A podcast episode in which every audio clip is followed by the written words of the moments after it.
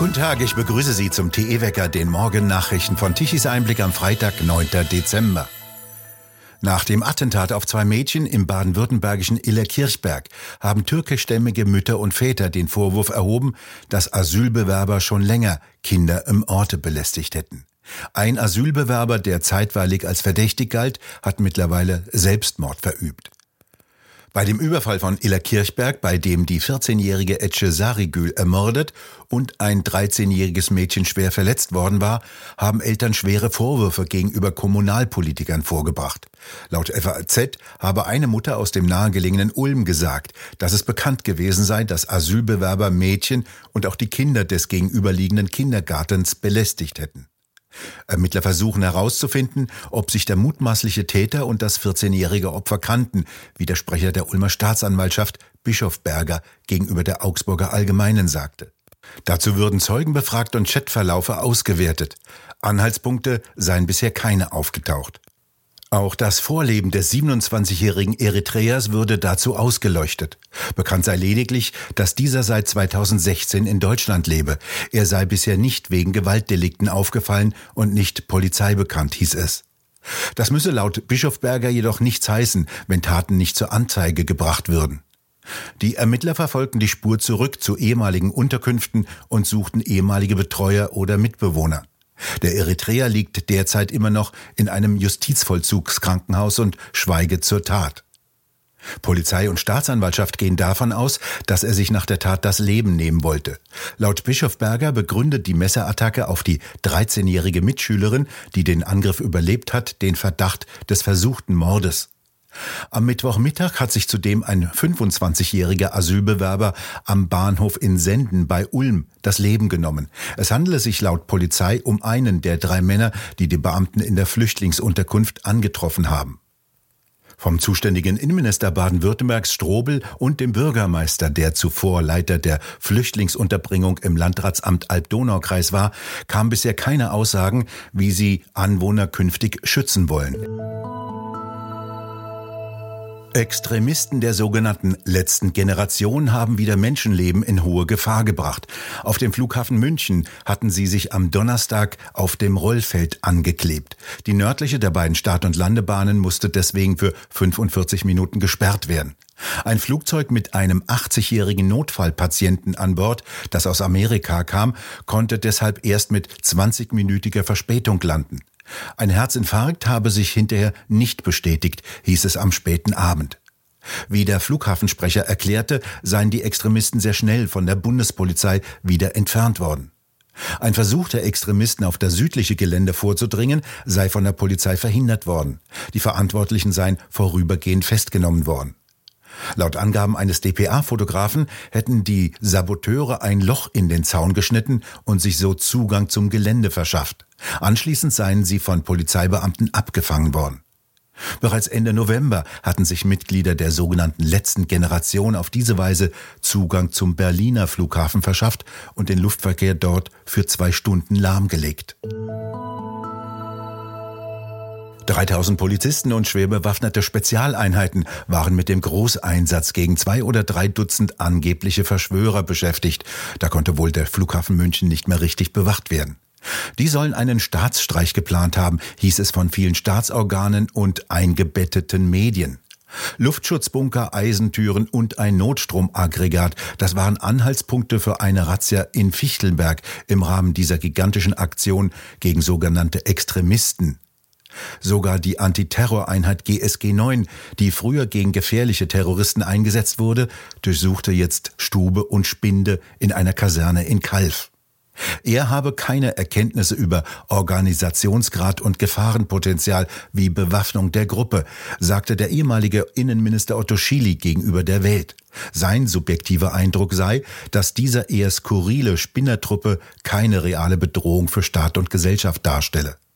Er fügte auf die Klebeextremisten bezogen hinzu, von einer neuen Klima-RAF zu sprechen, sei kompletter Unsinn. Dies befreie jedoch nicht von der Verpflichtung, in angemessener Weise dafür zu sorgen, dass sich die sogenannte letzte Generation an die Gesetze halten. Beim Bund-Länder-Gipfel sollen sich alle Parteien auf das sogenannte Deutschland-Ticket geeinigt haben. Bund und Länder wollen sich die Kosten dafür zur Hälfte teilen. Jetzt heißt es, dass das Deutschland-Ticket für 49 Euro bis zum Ende des ersten Quartals des kommenden Jahres kommen soll. Ursprünglich sollte die bundesweit gültige Fahrkarte am 1. Januar starten.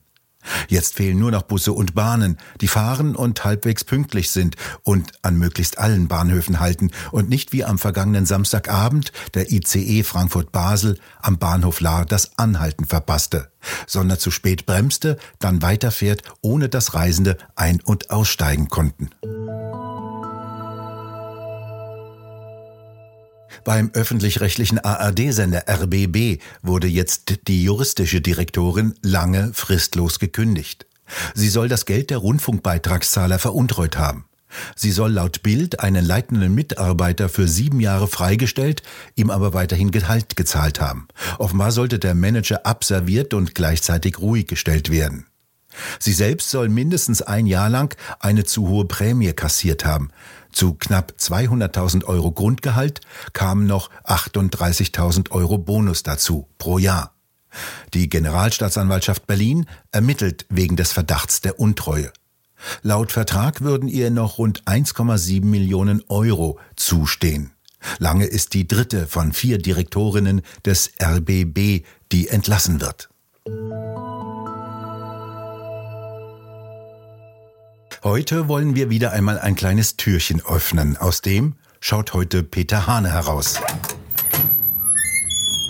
Gibt es in Ihrer Gegend einen Weihnachtsmarkt? Waren Sie schon da? Manche fahren ja extra nach Dresden oder nach Nürnberg, um diese schöne Tradition zu genießen. Aber in vielen Städten heißt dieser wunderbar nostalgische Budenzauber inzwischen Wintermarkt. So zum Beispiel am Münchner Flughafen. Man will ja schließlich tolerant sein. Krippenspiele, Adventskränze und Weihnachtsbäume sind selbst aus manchen kirchlichen Kindergärten und Schulen verschwunden, wie auch Tischgebete oder christliche Lieder.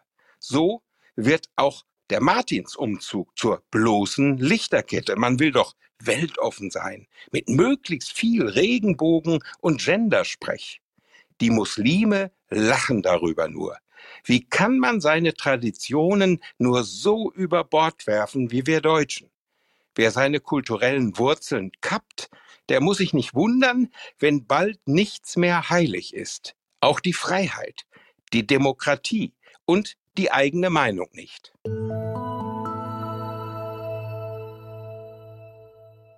Corona und keiner ist schuld. Darüber diskutieren Frank Henkel und Maximilian Tichy mit der Sängerin Nina Malaika, Dr. Friedrich Pürner und Cornelia Stolze in der neuen Ausgabe des TE Talks. Ich muss sagen, dass ich, ähm, dass es vielleicht Tendenzen schon auch vorher gab, aber dieses Ausmaß an auch einseitiger Berichterstattung ähm, und auch sozusagen einer ja fast kritiklosen Übernahme von, von dem, was sozusagen von Regierungsseite die Botschaft war, das habe ich vorher nicht erlebt und hätte ich auch in Deutschland nicht für möglich gehalten. Also insofern bin ich da schon ein bisschen äh, schockiert, muss ich sagen. Ähm, ich finde auch, dass leider äh, ein großer Teil der Kollegen äh, den Job nicht richtig gemacht hat. Sprich, einfach nicht genug hinterfragt hat, ähm, was, macht da, was macht die Regierung, welchen Sinn haben die Maßnahmen, wie aussagekräftig sind die Fakten und Daten, die präsentiert werden, auf welcher Basis beruht das Ganze. Also man hat sich viel zu sehr eigentlich die Haltung, die, ähm, die Botschaften der Regierenden zu eigen gemacht und die dann sozusagen auch rund um die Uhr äh, mit äh, in die Bevölkerung weitergegeben. Ja, nicht nur das, wenn ich mal dazwischen gehen darf. Man hat ja äh, nicht nur die Dinge weitergegeben, kritiklos, wie Sie sagen, äh, die seitens äh, der Regierung gekommen sind, sondern ich hatte mehr als einmal das Gefühl, dass Ihre Kollegen ähm, sogar schärfere Maßnahmen gefordert haben. Es gab also, wie ich fand, einen journalistischen Überbietungswettbewerb. Würden Sie das teilen? Ja, also ich finde, das ist mir auch aufgefallen bei einigen ähm, äh, Redaktionen und Medien, dass das sozusagen dann noch mal eine Spur ähm, weiter gedreht wurde. Und ähm, ich finde es auch ganz erstaunlich, wie widersprüchlich da teilweise dann das war, was, was einige Medien auch vertreten haben, dass sie einerseits sozusagen Kritiker, wie jetzt sagen wir mal Herrn Dr. Pirner und andere, die auf, sagen wir mal, äh, Fakten hingewiesen haben, dass man das vielleicht auch anders betrachten kann, dass sie diese Personen teilweise als die großen Demokratiefeinde eigentlich etikettiert und auch ein bisschen diskreditiert haben oder wirklich sozusagen fast dazu auch mit beigetragen haben, dass die berufliche Existenz vernichtet wird. Und auf der anderen Seite aber dann zugelassen haben, dass beispielsweise die Süddeutsche Zeitung einen Beitrag gebracht hat, mehr Diktatur wagen. Die vollständige Diskussion können Sie sich ab heute Abend auf der Webseite tichiseinblick.de anhören. Jetzt wird es kalt und es könnte auch weiterhin kalt bleiben. Die Temperaturen bleiben um die 0 Grad, erreichen höchstens 3 Grad maximal. Im Süden von Bayern und Baden-Württemberg sind noch Schneefälle möglich. Überwiegend bleibt es heute einigermaßen trocken und teilweise kann die Sonne durchdringen. Ein Tief über Norditalien verlagert sich in den kommenden Tagen nach Osten und schaufelt polare Kaltluft herein und sorgt für Dauerfrost. Im Südosten zeichnen sich Schneefälle ab.